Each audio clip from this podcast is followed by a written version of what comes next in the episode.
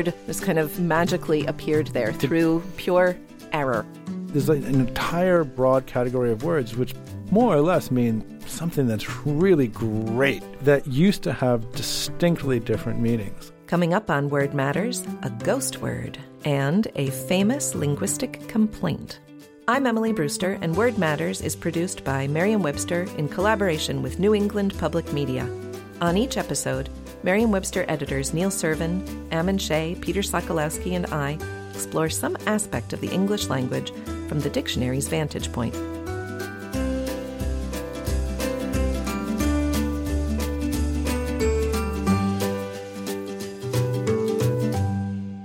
It's a ghost, or even spookier, a ghost word.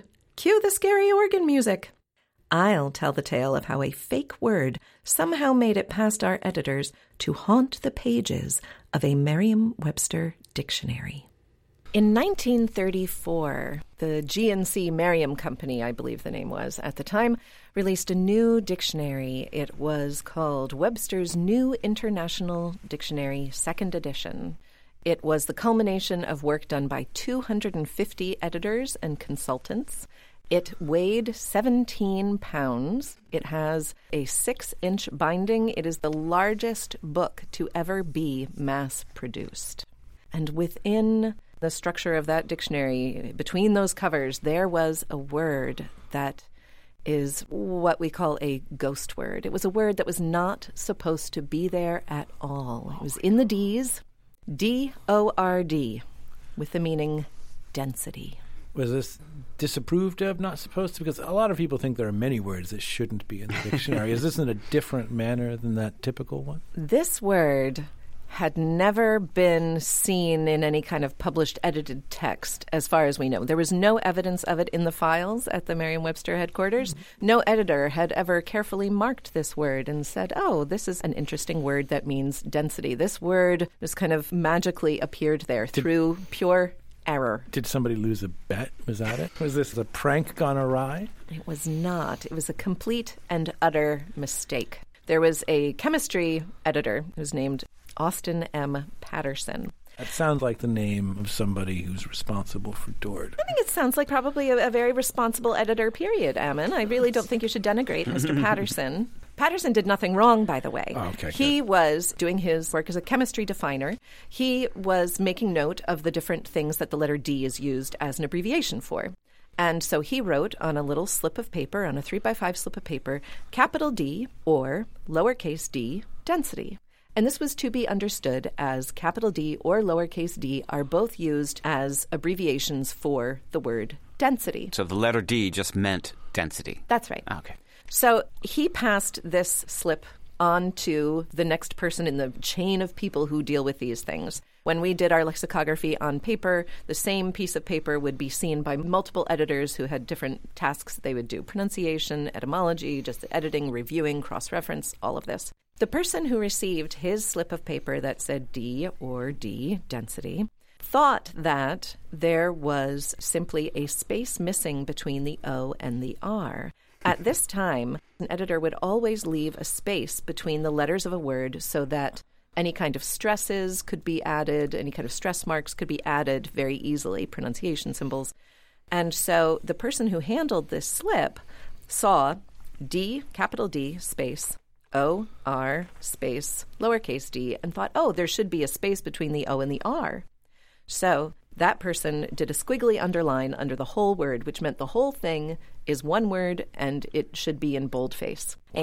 And this entry went next to a pronunciation editor who said, "Okay, Dord, well, you know, there's not not much controversy on how this could be pronounced," and so just kind of you with know, no evidence, no evidence at all, no, no recording of somebody saying this word at all. Or, that's right, yeah. that's right, and we don't actually know. You know, the, the etymologist just I don't know didn't address it at all. Just In any case, it, it yeah. made it into the dictionary as a word meaning density. It was in this dictionary, again, that dictionary was published in 1934. In 1939, an editor recognized that this word was in there and that it was an error. And this person wrote up a slip that said, Ghost word, imperative, urgent, this must be removed. it was not actually removed until 1947. Mm-hmm because these things are slow. You think about the size of this dictionary and hmm. just how many words were in this dictionary. In this dictionary, Peter, you can get into the details of just how exceptionally prolix this dictionary hmm. was. It had so, so, so many words. And making a change to a print dictionary like this, it's a complicated, expensive proposition. And that was two lines of text, I think, that entry, right? no, just one. Just It was just the I one. think, right. Yeah. This is a book that was still set in hot type, so it has to be remembered that if we corrected it, we had to add a line of text to that column without having consequences that, that could be dire on a book that had 4,000 pages. Is there any evidence that after the publication of Webster's Second, the years between when it was published and before the Dord was taken out, was the word then did it escape into the wild? Mm, did Did it- anyone use it? the one use of Dord, The in- lost in innocent, Dords. an innocent use. I don't think any chemists or scientists were convinced to use Dord because it appeared in a They're, dictionary. such, they're usually such an easily duped lot. You'd really surprise But the thing is, this leads to other questions. I mean, first of all- Before before Right. we get there, though, I just want to say that I would really love to see the figurative use of density being referred to with the word Dord. It does seem Perfect. to fit. I mean, Yeah. density kind of being like stupidity or or not being able to you know, get through to someone. You, you know, you talk about their density, their their dense of mind or whatever. Mm. Although I do always think of George McFly saying, Say, yes, you are my, my density. density. but he means destiny. Destiny. You are my density. You are If- my Dord. If It he had said you were my same. Dord, it would have been the ultimate in joke. But Dord has this kind of like stupid soundingness to it. You know, it's, it's the consonants at the end are just kind of beautiful, and so I mean, we can kind of see how this happened. You explained it well by the writing on the card. Just simply the spaces weren't right, so some editor misinterpreted it as a word with a semantic meaning rather than an abbreviation, and yet somehow no tracking was ever done to refer back to the evidence and double check if one editor was seeing the same as what another editor was seeing and so it just kind of slipped through and I don't think this could happen in our era No. of lexicography. Well, I mean- this would never happen. There were 250 people working on this. They were probably under incredible deadlines all the time, right? This is Right. an mm-hmm. immensely expensive project. Yeah. And there was just a lot of pressure on people to do the work quickly. Was it I not assume. given an etymology? Because I mean, it seems very Germanic. I have to say, Dord. Right. But No it- etymology. There's no etymology, but I've never thought about this with regard to this slip. Because a lot of chemistry, of course, would be New Latin. You know, it'd be given a very quick NL uh, for etymology and then move on. But usually those are completely transparent, that we understand exactly what the Latin is that it's using. And this is the first time I've ever thought of that. The etymologist should have caught this, but it should have been caught at many points. And one thing I want to mention is just this old kind of convention of print publishing, which is the typesetting copy editing marks the squiggly line that was under there, which indicates bold, as an editor, and this is something that we've all done more in the past than today. If you put one straight line under, if you underline something, that means italics. And so this should have been squiggly under the capital D, a straight line under or, and then a squiggly line under the lowercase d. And that would have been bold, italic, bold, so that it would have been typeset in different characters, and it would have been very obvious that this said D or D and not Dord. And I think another of those conventions is if you underline twice, if there's a double underline, that's what we call small caps, small capital letters that are used as cross references. What's interesting is that this era made it through, but before that time, it really was not at all uncommon to find scads, hordes of mistakes in dictionaries. I mean, lexicographers would botch stuff all the time. Well, but a mistake is different than a completely Putting in a fictitious fake word. right? My favorite example of a kind of weird word that went in was in the the OED in the second edition. They had an entry for oneyer, O N E Y E R. They weren't sure what the word was or where it came from, but it was from Shakespeare, so they knew it was important enough to put in. But they actually, the definition says origin and meaning uncertain, which is a kind of placeholder for, when we figure this out, we'll get back to you. Even though that's kind of absurd in a way, and now they define it as perhaps a sheriff, they got back to us.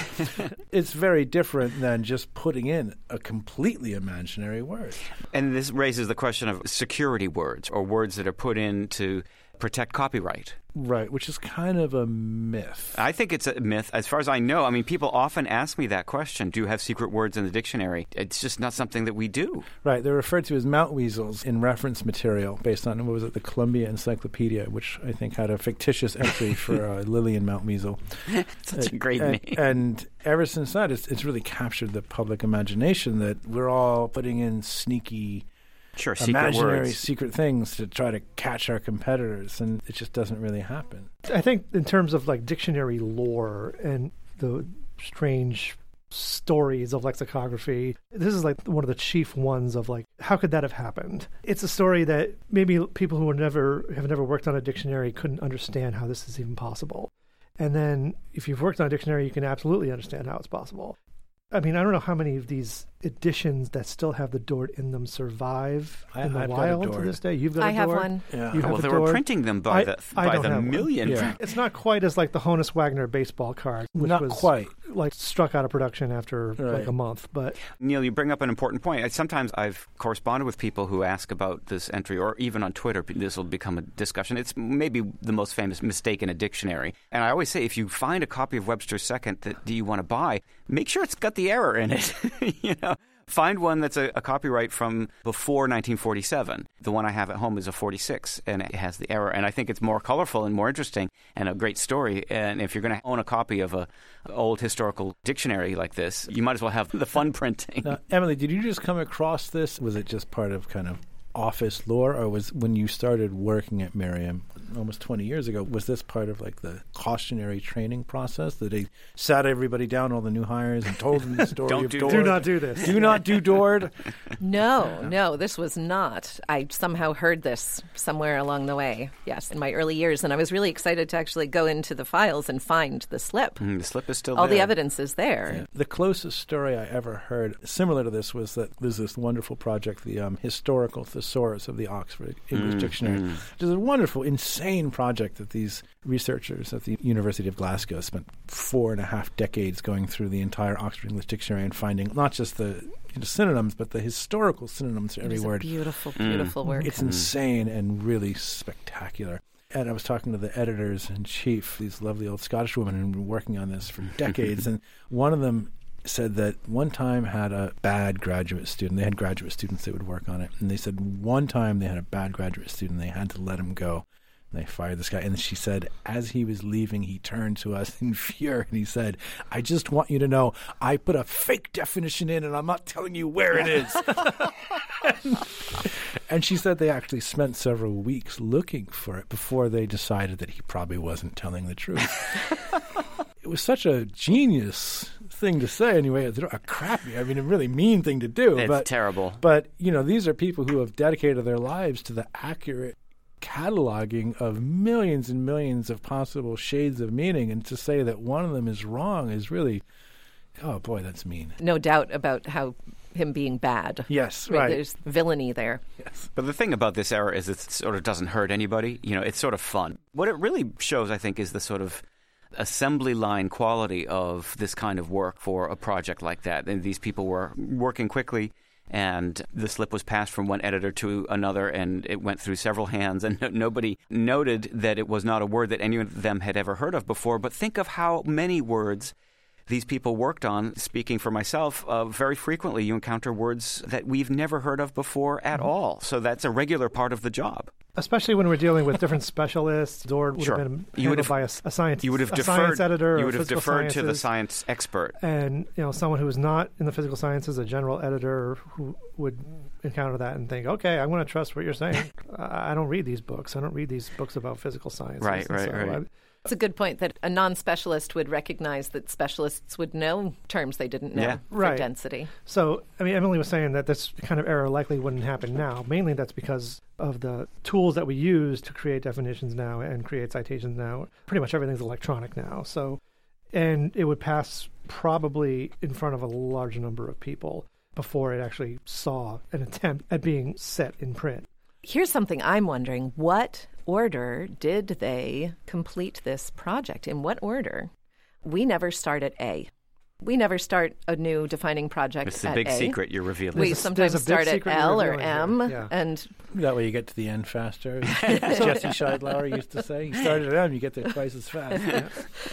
no, it's because A can be scrutinized, and you really want to have your system down before you. you the, know, the before idea you get being to that A. people looking at the dictionary and judging it are going to look at the beginning. Yeah, they it, stop and if they see mistakes at the beginning, that were done uh, early in the stage of the compiling the dictionary, then they might be less likely to You want to be in your groove by the Yeah. time you get to A. And I wonder what the order of defining was for the second unabridged. What if Dord was one of the last entries? What if D was, you know, they're coming down to it the, was coming down and they were, they were reading the deadline Yeah. meeting the deadline and they were just like to heck with this it's i'm just gonna let it go and Yeah, that information is knowable, but I don't know it. I don't know either. It was the biggest mass produced book, I guess, in American publishing history, and it was sort of supposed to be the kitchen sink. It was supposed to be sort of your home internet, if you will, at the time. So it had all the vocabulary words, but it had a huge number of what we would call today encyclopedic entries or proper nouns that are entered in there.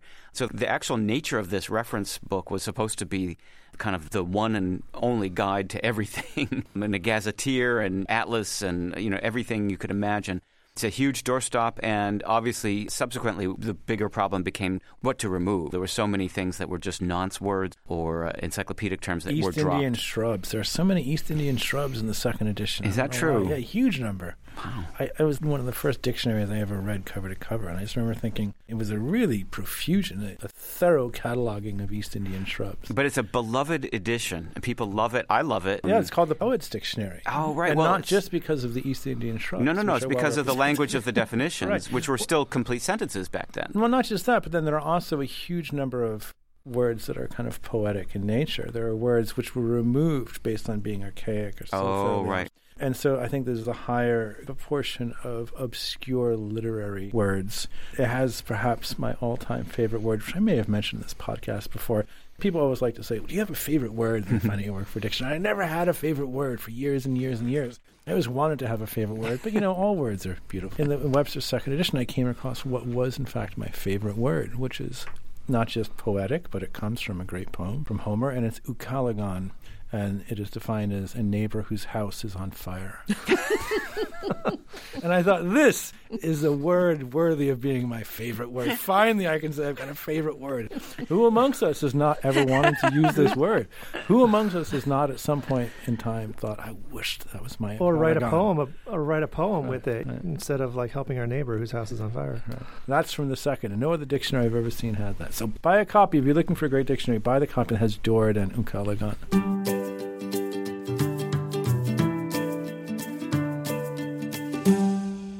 You're listening to Word Matters. I'm Emily Brewster. We'll be back with the oft annoying awesome after the break. BP added more than $70 billion to the U.S. economy in 2022 by making investments from coast to coast. Investments like building charging hubs for fleets of electric buses in California and starting up new infrastructure in the Gulf of Mexico. It's and, not or. See what doing both means for energy nationwide at bp.com slash investing in America. Word Matters is a production of Merriam Webster in collaboration with New England Public Media. i'm neil serven do you have a question about the origin history or meaning of a word email us at wordmatters at m-w.com I'm Peter Sokolowski. Join me every day for the Word of the Day, a brief look at the definition and history of one word, available at merriam-webster.com or wherever you get your podcasts. And for more podcasts from New England Public Media, visit the NEPM Podcast Hub at nepm.org. One surefire way to annoy people who care deeply about language is to give a serious word a new and not so serious use.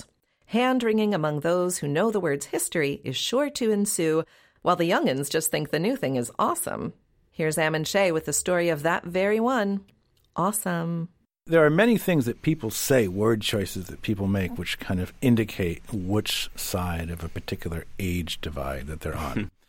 and a lot of times these tend to be um, kind of anger based choices, whether they're angry about something or displeased by something. And one of the clearest examples of that that I know of is the word awesome, and whether something is awesome because it tastes good or whether something is awesome because it is in fact productive of awe. As an illustration of this, I'd like to quote a tweet from Neil deGrasse Tyson, in which he said, In my day, and I'm imagining his voice, in my day, the word awesome was reserved for things like curing polio and walking on the moon. not for food, or TV shows. I'd like to give an example, a written example of the kind of awesome that Neil deGrasse Tyson finds so objectionable. And of course, in order to do so, I'm going to quote a tweet by Neil deGrasse Tyson. of course, in the 1998 film Armageddon, the asteroid chunks had awesome aim, hitting all the great cities of the world. so here we have kind of point and counterpoint courtesy of one of our most beloved scientists. So, where do you guys fall on the awesome divide? Well, maybe reflective of my age, but to me, awesome is right in my hot spot. When I was 10 years old, it was the word everybody was using. Absolutely. Right. Saw an awesome movie. That's an awesome bike you got. I associate it with BMX bicycles and honeycomb commercials and All the good things in life. all the good things in life, you know, Knight Rider and all that. So I am definitely of the later sense of awesome. I remember it being objected to when I was growing up. I remember people complaining, specifically in church. I remember it being a topic during multiple ah. sermons, oh, right? that it was only really useful. only God Right, right. should be awesome. There's also a clinging to the importance of awe there, Yes. right? Is about what church is about. You have something that you should be of in awe of, right? That's right. Well, that's really great. But one of the things that's kind of nice about that is that the original meaning of awe from the 12th century, which is now obsolete, was intense fear, dread, or terror. Mm-hmm. And it very often was used in a religious context. And so awesome was not the Grand Canyon awesome. Awesome was going to strike you dead and salt your land with, you know, right, you're a pillar of salt for looking back. Right, right. So in, in 1578, John Rolland, one of the earliest uses of awesome in this sense, the seven sages of Rome, wrote about how that we do provoke his awesome ire. And he was really kind of speaking of a vengeful God. Even in the 17th century, Samuel Rutherford's Christ dying, he has the ceremony of death's approaching, of the noise of its feet, of its awesome and dreadful gloom. This was not awesome in a positive sense. This was awesome as in you're about to get dragged away to hell and eternal torment kind of feeling. Not awesome. Not at all awesome. It's such an interesting word because one of the things that people will distinguish between awesome and awful. But we don't really say anymore like you shouldn't say awful is bad because it's not full of awe. We don't apply the same stricture to awful that we often do to awesome. People used to have that kind of requirement for awful. Hester Piozzi in 1794 said of awful, it should be used with caution and a due sense of its importance. I have heard even well bred ladies now and then attribute that term too lightly in their common conversation.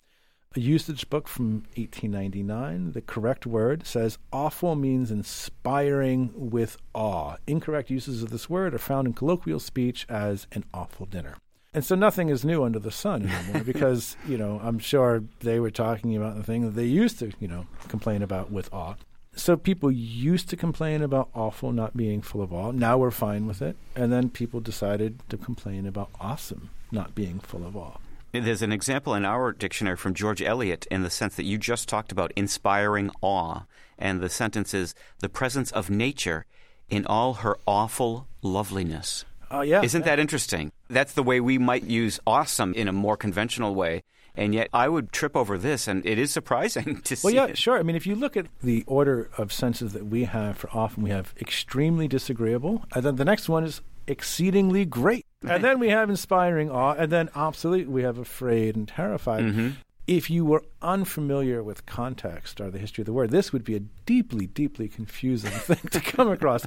But we also see this with kind of extended uses of the word awfully, for instance. He performed awfully has a clear negative meaning Right. It's clear to us. And then that's awfully kind of you has a clear positive meaning. Right. Well, awfully there is just really an intensive. Right. An awful lot of money is basically an intensifier, right? It just makes the word lot more lot. But you know, awesome did have for hundreds of years. Obviously, it had that sense that people will want to kind of restrict it to the Grand Canyon, the glory of nature or God, whatever sense. And it did then in the 19th century, it kind of moved into a weakened negative sense. And then the beginnings, I think, of the weakened positive sense come up in the early 20th century. There was a nice citation from the, the Brooklyn Daily Eagle. An awesome plan of campaign is presented on paper by the rebels, in which the capture of Havana is talked of as easy and certain. I don't think they really mean like awesome thundering trumpets and, you know, wrath of God kind of awesome. They mean something more than nifty, like noteworthy. Right. I knew we were going to be talking about this today, and I was looking at LexisNexis and what it has for early examples of awesome. And Hmm. starting in the 1930s, their sources are very limited for that period of time. But the earliest example in LexisNexis currently is FDR using the word awesome. And then the next example is Truman. FDR used it once, Truman used it three times, Eisenhower three times, Kennedy twice, Johnson five times, Nixon twice. And in all of these cases, they were using the word to modify words like duty and power and responsibility. And it isn't until 1975 that LexisNexis has an example of awesome being used in the way that we're talking about right now. And it was in sports, and it was about the Pittsburgh Steelers. Excellent. It was about them being really great. The well, steel they curtain. had it was about being an awesome team that had a good chance in the Super Bowl. Now they had won the 75 Super Bowl and they did in fact go on to win the 76 Super Bowl. I am from Pittsburgh. I was mm-hmm. not there at the time, I will say, but I was very pleased that the first example in sports was about the Pittsburgh Steelers. Well, for some of us, it's interesting that some of us might have had this that strange experience of knowing the later sense first, and then being surprised to discover the earlier sense. It And means Right. protective of all. Wow, who knew? this is a rare instance where I remember where I encountered it. I've had a few instances where I remember where I learned a word for the first time, you know, and I can't say there's a, lot of them, but I remember this other sense because I was so used to using awesome in my own vocabulary just to mean really great, and it was usually for positive things. In the 80s, we happened to have the movie Superman 3 recorded on VHS. It's a terrible movie. It's got Richard Pryor and Robert Vaughn in it. Robert Vaughn is oh, trying to destroy all the coffee crops in South America. Somehow, I can't remember exactly how, he creates this terrible storm that destroys all the coffee crops in like Venezuela, Colombia, whatever. And we see news footage. We see a news anchor talking about the storm. The anchor is quoting someone who was at the scene who says, It was the most awesome display of natural forces unleashed since Noah's Ark. And I thought to myself, what's so great about this? that lodged in my head. And of course, maybe the fact that it was recorded and so I saw it a few more times because we played it on the tape, it lodged in my head that there was this other sense of awesome that is not what I was going for when I used it with my friends. Right. Not about honeycombs at all. Not No. about honeycombs. It's great that Emily has the citation from 1975, and you're right in that same time period, because the earliest use that the Oxford English Dictionary attributes to what they think of as a kind of a sense that's even more weakened, used by kids, for instance. They have a citation from Connie Eble, who is this really great researcher, and mm. she's a professor who just retired at UNC, University of North Carolina. And for decades, what Connie would do, she would ask her students to give her lists of slang and she kept these lists and it's this amazing resource over like 30 or 40 40 years of really painstakingly documented changes in the language and the earliest use that the OED has for this weakened sense of awesome is from Connie's lists in 1979 No kidding. the citation given is awesome dash fantastic. And so that's a very short definition, but it's an interesting definition because it brings to mind that we again complain about awesome, though we don't any longer complain about awful, though we used to.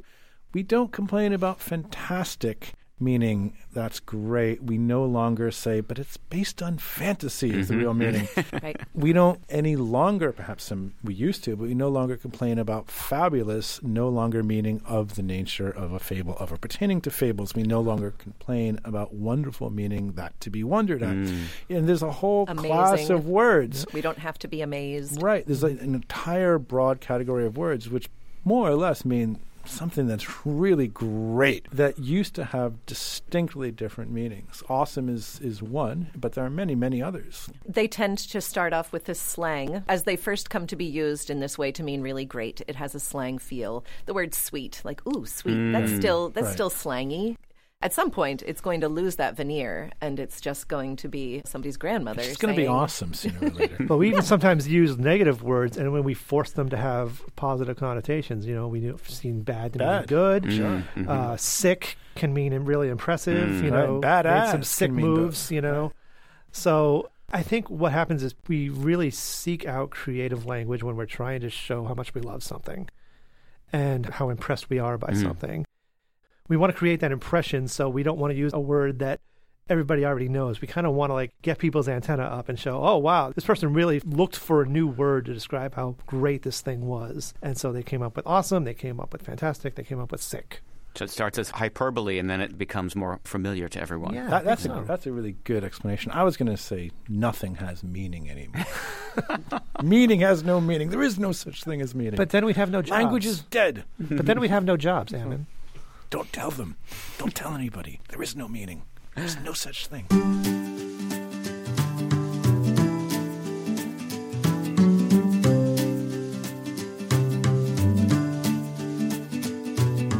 Let us know what you think about Word Matters. Review us on Apple Podcasts or send us an email at wordmatters at m-w.com. You can also visit us at nepm.org. And for the word of the day and all your general dictionary needs, visit merriam-webster.com. Our theme music is by Tobias Voigt. Artwork by Annie Jacobson. Word Matters is produced by Adam Maid and John Voci.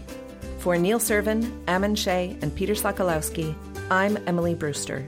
Word Matters is a production of Merriam Webster in collaboration with New England Public Media.